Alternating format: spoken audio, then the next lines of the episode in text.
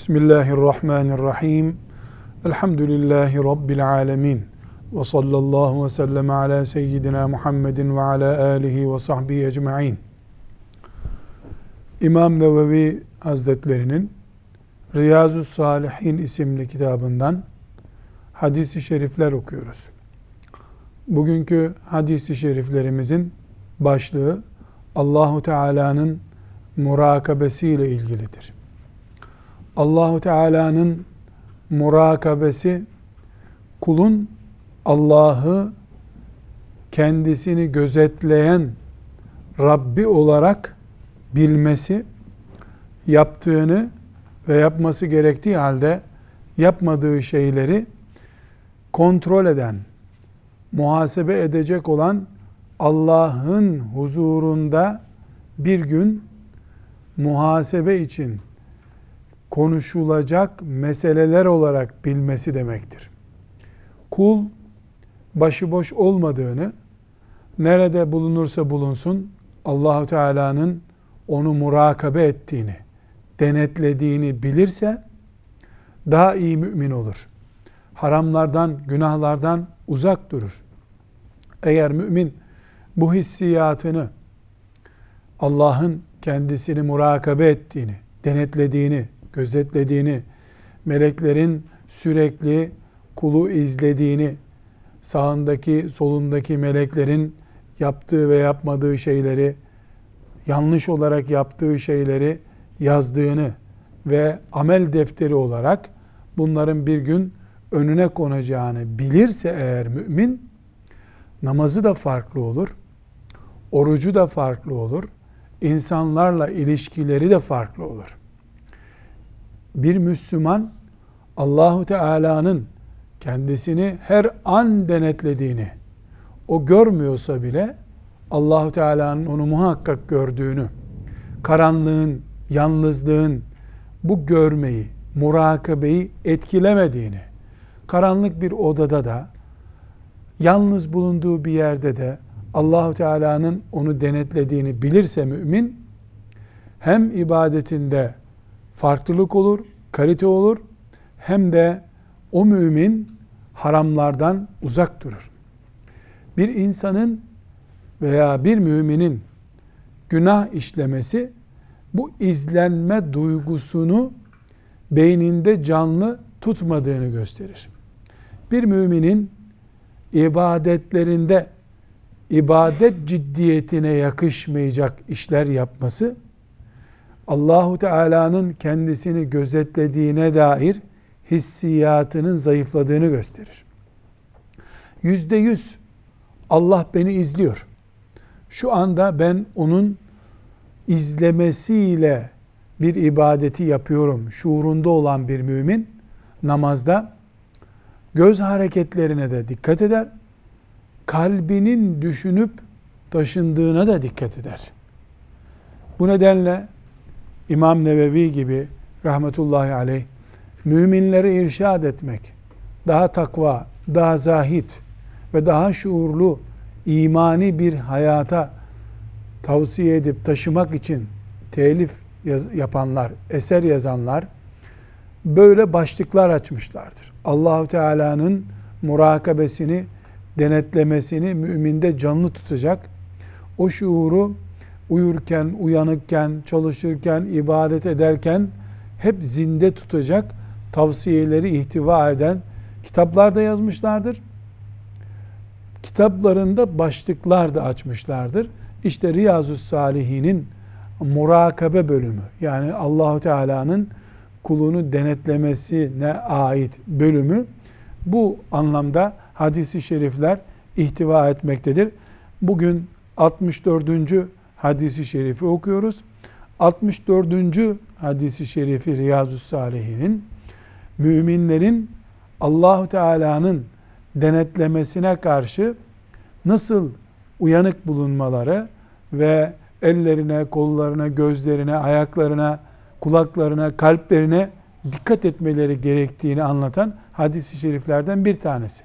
Ancak bu hadis-i şerif, altmış dördüncü hadis-i şerif, Ashab-ı kiramdan Enes İbni Malik radıyallahu anh'ın farklı bir benzetmesiyle karşımızda duruyor. Direkt Resulullah sallallahu aleyhi ve sellemin bir uyarısıyla karşı karşıya değiliz. Normalde hadis-i şerif Resulullah sallallahu aleyhi ve sellem Efendimizin şöyle yapın, böyle yapmayın şeklindeki nasihatinden, tembihatından ibaret biliniyor. Burada hadis-i şerif Enes İbni Malik, sahabeden Enes İbni Malik radıyallahu anh'ın bir benzetmesiyle karşımıza çıkmış oluyor. Enes İbni Malik kendisinden sonraki nesil olan Tabi'in neslini, yani ortalama Resulullah sallallahu aleyhi ve sellem Efendimiz'den elli yıl sonraki nesli e, Tabi'in nesli olarak biz adlandırıyoruz. Tabi'in nesline bakarak bir önceki nesil olan sahabe neslinin Allahu Teala'nın murakabesini, kulunu denetlemesini nasıl algıladıklarını bize tarif ediyor. Tabi'in nesli, yani Resulullah sallallahu aleyhi ve sellemi görmemiş olan ama ashab-ı kiramın iman etmelerine vesile olduğu veya ashab-ı kiramdan din öğrenen nesil, ki biz sahabe çocukları, sahabi talebeleri diye de adlandırabiliriz. Tabi'in nesli de aslında Resulullah sallallahu aleyhi ve sellemin ikinci dereceden övgüsüne nail olmuş nesildir. Onlar da Resulullah sallallahu aleyhi ve sellemin benden sonraki iyi nesil, güzel nesil dediği ikinci nesildir. İlk övülmüş nesil ashab-ı kiram neslidir. Resulullah sallallahu aleyhi ve sellemle beraber bulunma, ondan din öğrenip onun arkasında namaz kılma şerefine ermiş olan nesil, onlar bir numara.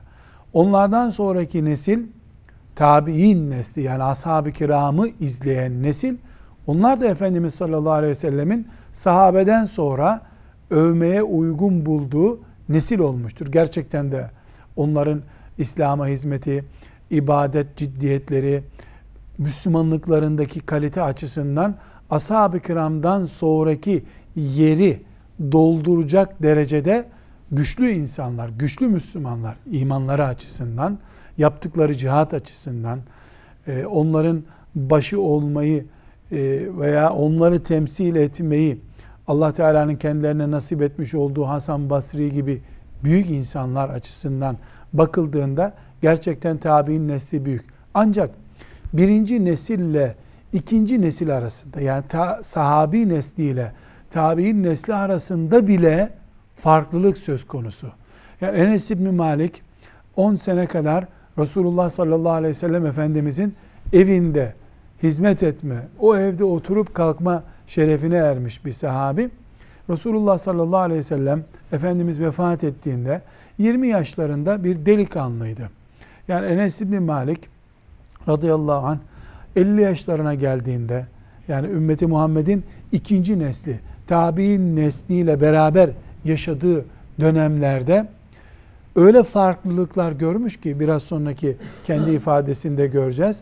Yani ashab-ı kiram e, kalitesiyle tabi'in kalitesi arasında yaptığı benzetme bugünle yapılacak olsa, yani aradan on dört nesil geçtikten sonra e, hicret hicretin on beşinci asrına gelindiğindeki Müslümanlık uygulamalarıyla tabi'in değil, ashab-ı kiram arasındaki bir benzerlik yapılacak olsa herhalde Enes İbni Malik'in söyleyebileceği bir söz bile yoktur. Yapabileceği bir benzetme de yoktur.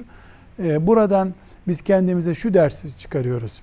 Demek ki Enes İbni Malik'in Peygamber aleyhisselam ve Peygamber aleyhisselamın etrafında gördüğü Müslümanlıkla daha sonra Peygamber aleyhisselamı görmeden Müslümanlık yaşayan ama hadis-i şeriflerin ikinci derecede en mübarek nesil olarak takdim ettiği o nesle yaptığı benzetme bizimle yapılacak olsa, yani on dört asır sonraki Müslümanlarla birinci Müslüman nesil arasında bir benzetme yapılacak olsa şu ortaya çıkacak: birinci nesille ikinci nesil arasında bir basamak söz konusu olmuş Enes İbni Malik'in gözünde. Üçüncü nesille muhakkak üç basamak olmuştur. Beşinci nesille beş basamak olmuştur. Bu düşüş yani kalite düşüşü imanın temel ilkelerinde değil belki. Aynı şeylere iman ediliyor, aynı cihat duygusu paylaşılıyor belki ama hız, heyecan, zevk ve kalite açısından ashab-ı kiramla ikinci nesil arasında fark var. Beşinci nesil arasında muhakkak biraz daha fark var. On dördüncü, on beşinci nesil arasında da büyük farklar var. Bu uyarıyı bizim duymuş olmamız ne işe yarayacak? Eğer Resulullah sallallahu aleyhi ve sellem Efendimizle aradaki zaman, mesafe farkı bir kalite düşüklüğüne neden oluyorsa, biz o zaman mümin olarak aradaki kalite farkını kapatacak bir heyecan, bir hız yükselmesi, artması göstermek zorundayız. Şimdi altmış dördüncü hadisi şerifi hafız kardeşimizden dinleyelim. Bismillahirrahmanirrahim. An Enes radıyallahu anhu kal, İnnekum leta'amelûne a'mâlen hiye edakku fî a'yunikum mineşşa'ri kunna na'udduha ala ahdi Resulillahi sallallahu aleyhi ve sellem minel mubiqat. Ravahul Bukhari. Sadaka Resulullah sallallahu aleyhi ve sellem. Türkçesini de dinleyelim.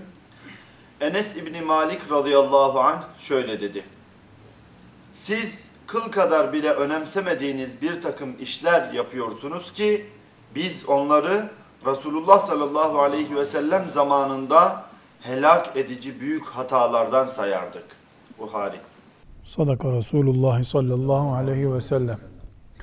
Enes İbni Malik radıyallahu anh'ın anlatımı çok berrak ve çok net.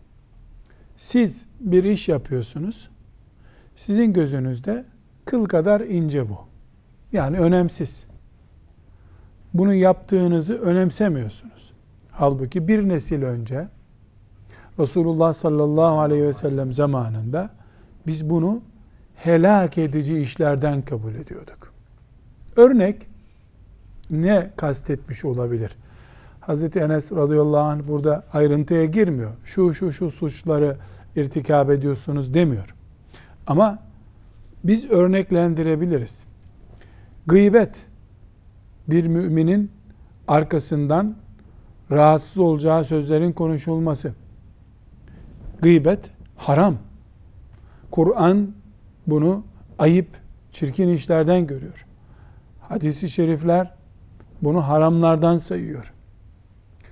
Resulullah sallallahu aleyhi ve sellem Efendimizin zamanında bir gıybet helak edici iş olarak görülüyordu demek ki. Ama Enes radıyallahu anh'ın ikinci nesle tenkit ettiği misal olarak biz bunu gündeme getiriyoruz. Süreçte görüyoruz ki onlar gıybet yaptıkları zaman bunu basit bir şey olarak görüyorlar. İşte ağzımızdan çıkmış bir söz gibi görüyorlar. Halbuki bir önceki nesil helak edici günahlardan bir günah olarak bunu görüyordu. Demek ki ortada bir erime süreci başlamış. Nübüvvet günlerinden Resulullah sallallahu aleyhi ve sellemin bulunduğu toplumdan uzaklaşıldıkça algılamada bile zafiyet ortaya çıkmış. Belki de bu Enes radıyallahu anh'ın imanının, takvasının ve gördüğü peygamber terbiyesinin büyüklüğünden kaynaklanıyor. Belki o getirdiği uçurumu yansıtan fark, kıl kadar görmekle helak olacak kadar görmek arasındaki fark. Belki de aslında Allah-u Teala'nın e, muahaza etmeyeceği, cezalandırmayacağı, günah saymayacağı kadardır belki de. Ama önemli olan Enes İbni Malik'in bu uçurumu görüp uyarmasıdır. Nitekim sahabe neslinden sonra gelen tabiinin de bu tür benzetmelerini kitaplarımızda görüyoruz. Şimdi Enes İbni Malik bir sahabi. Sahabi olarak meydana gelen erimeyi dillendirmiş. Bir de kendisi sahabi olmadığı halde sahabiyi görenler var. Hasan Basri rahmetullahi aleyh ashab-ı kiramı görmüş. Onların yaşadığı Müslümanlığı görmüş. Sonra kendi neslini görmüş. Ona izafe edilen Hasan Basri'nin söylediği e, söz olarak bize nakledilen bir tespit var. Kendisinden sahabe Müslümanlığıyla o çağın, yani tabi'in çağının Müslümanlığının karşılaştırılması istendiğinde enteresan bir cevap veriyor. Diyor ki, onlar sizi görseler Müslümanlığınızdan şüphe ederlerdi. Böyle bir Müslüman olur mu diye. Siz onları görseniz yaşadıkları İslami ciddiyetlerine bakarak deli zannederdiniz onları. Hasan Basri'nin sözünü nasıl yorumlayabiliriz? Nasıl örneklendirebiliriz? Mesela sahabe Bilal'in ezanını duyduğunda cemaate gitmeyi din olarak görüyor. Eğer cemaati kaçırırsa, namazı evinde kılarsa helak olduğunu zannediyor. Çünkü onların gördüğü terbiyede cemaate gitmemiş olmayı, Peygamber sallallahu aleyhi ve sellem Efendimizin evlerini yakmayı düşündürecek kadar büyük bir suç olarak algılıyorlar bunu. Eğer yeni bir nesil geliyor ve bu nesil ezanı duyduğu halde, camiye gidecek kadar yakın bir mesafede bulunduğu halde, misafirle muhabbet ettiği için, film seyrettiği için veya yorgun olduğu için, eften püften ashab-ı kirama göre konuşulması bile abes olacak işlerle meşgul olduğu için camiye, cemaate gitmiyorsa, işte o zaman sahabi film seyrettiği için, maç izlediği için, misafiriyle muhabbet ettiği için camiye, cemaate gitmeyen birini görmüş olsaydı Enes, Abdullah İbni Mes'ud, Ebu Hureyre radıyallahu anh, onları görmüş olsaydı ne derlerdi? Subhanallah, hem Müslüman olduklarını söylüyorlar, hem ezanı duydular, camiye gelmiyorlar. Ya deli midir nedir bunlar? Müslüman mı değillerdir acaba? Hem Müslüman hem camiye gelmez olur mu diye yorum yaparlardı. Her iki taraf birbirini görseler benzer yorumu yaparlardı. Yani misafirin uzaktan gelmiş, sen de yorgunsun, e, namazı evde de kılınabilirsin, niye camiye koştun ki? Bu delilik, aşırılık bu, radikallik diye yorum yapabilirdi yeni nesil. Burada Efendimiz sallallahu aleyhi ve sellem'den sonra nesilden nesile bir heyecan düşmesinin, bir kalite azalmasının meydana çıktığını görüyoruz. Hasan Basri gibiler, yani bu heyecan azalmasını gözleriyle görenler, canhıraş halleriyle bağırmaya başlamışlar. Etmeyin Müslümanlar, bu kaliteyi düşürmeyelim, ashab-ı kiram kalitesinde devam edelim diye düşünmüşler ve bu düşünme, düşüncelerini dillendirmişler. İnsanlara nasihat etmişler, gayret etmişler, uykusuz kalmışlar. Her nesilde böyle Allah dostları bulunup orijinal Müslümanlığa, ashab-ı kiram düzeyine davet etmişler. Uyanlar olmuş, uymayanlar, geride kalanlar olmuş. Her halükarda e, biz prensip olarak şunu bileceğiz.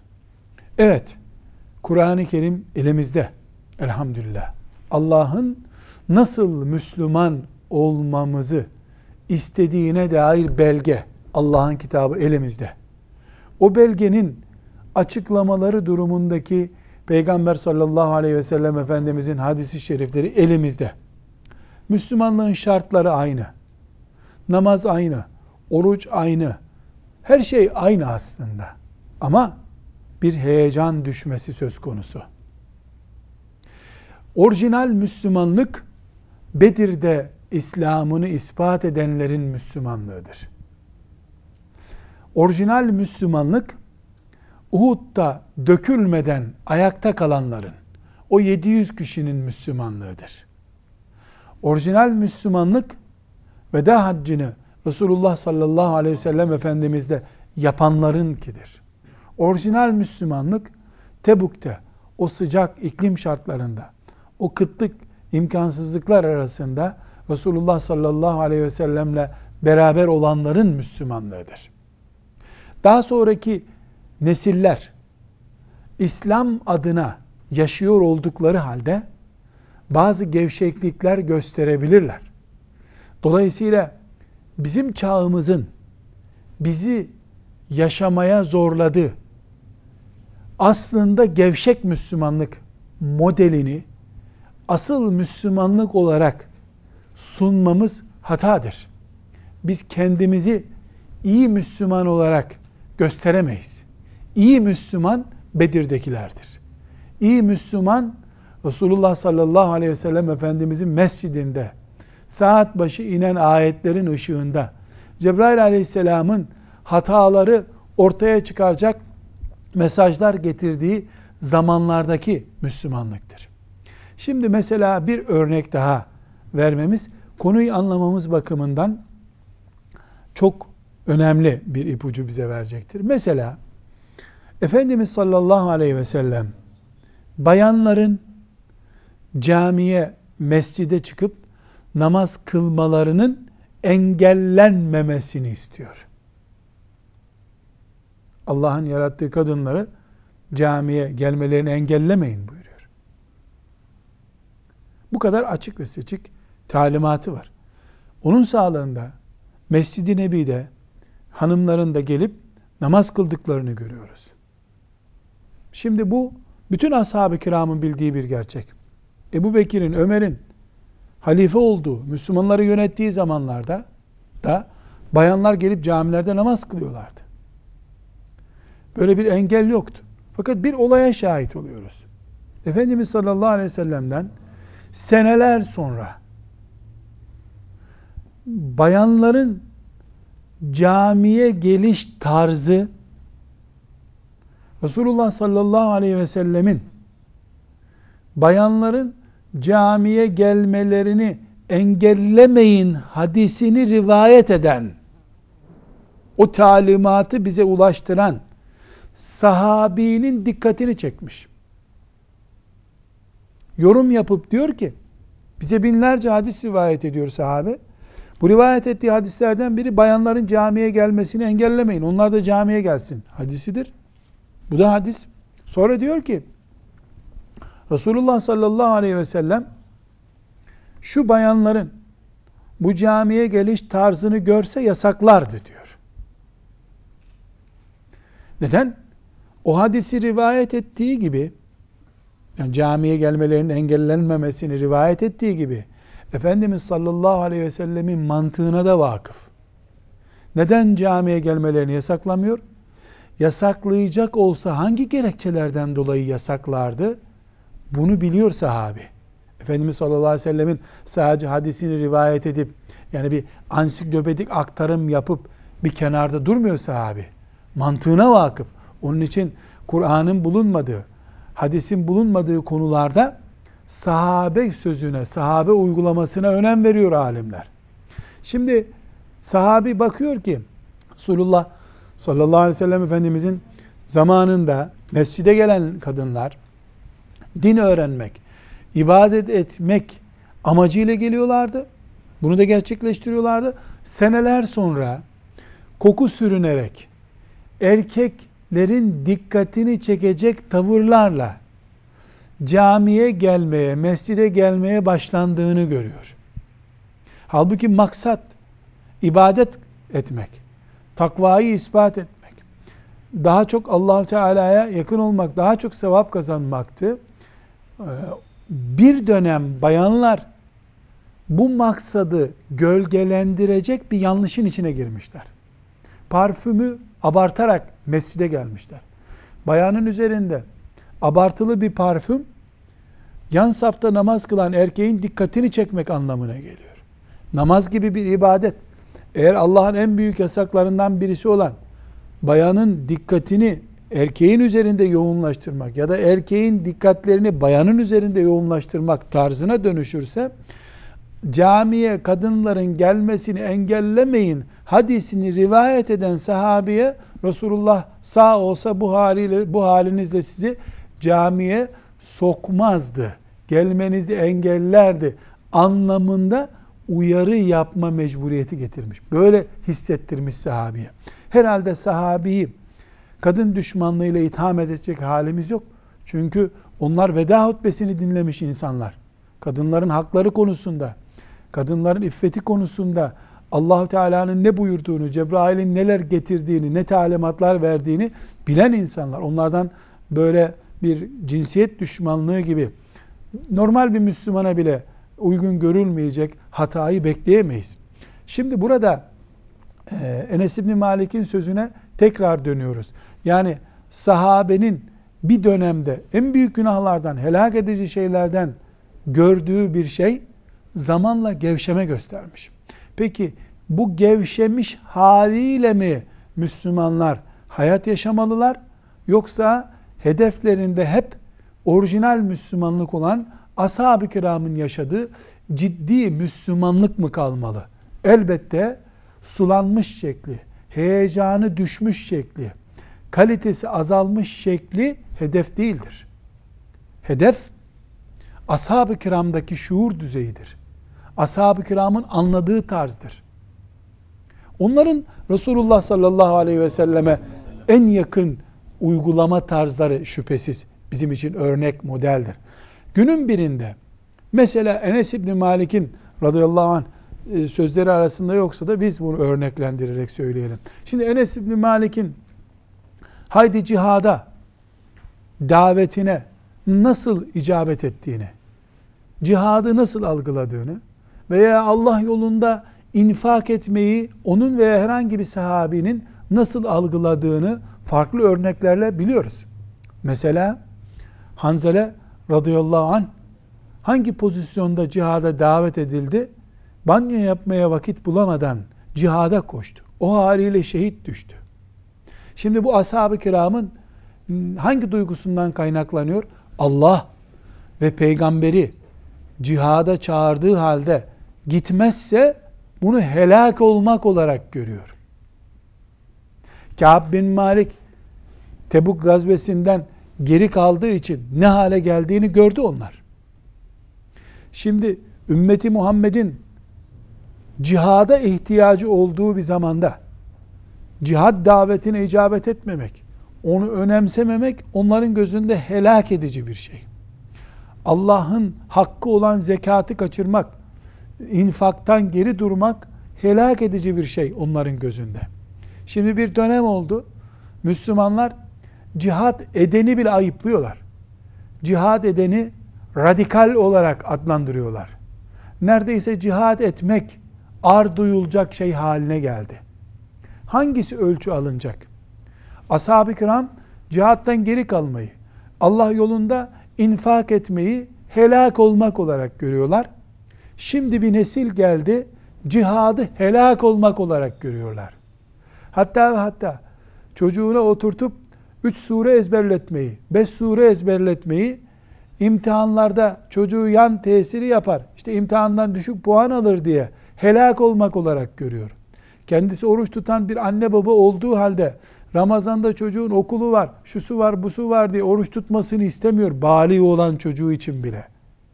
Şimdi bu Müslümanın tavrı oruç tutturmayı, genç delikanlıya oruç tutturmayı helak olmak olarak görüyor. Öbür sahabi de çocuğunun yedi yaşında olmasına rağmen oruç tutmamasını helak olmak olarak görüyor. Elbette burada Enes İbni Malik'in tavrı önemli. Hayatı, dünyayı, kapitali, yani maddi değerleri ana yaşam gayesi olarak ortaya çıkarmış nesil herhalde örnek nesil değildir. Allah'ı, cenneti en önemli gaye olarak öne çıkarmış nesil olan sahabe nesli örnek nesildir. Bunun için biz dönüyoruz. Enes İbni Malik'in radıyallahu anh sözünü anlamaya çalışıyoruz. Ne diyor? Sahabeye değil, bir sonraki nesle hitap ederek diyor ki, sizin yaptığınız bazı işler sizin gözünüze kıl kadar ince görülüyor. Önemsemiyorsunuz. Bunu Allah haram saydı, günah saydı, önemsemiyorsunuz. Ama biz onları helak edici şeylerden görüyorduk. Büyük günahlardan görüyorduk.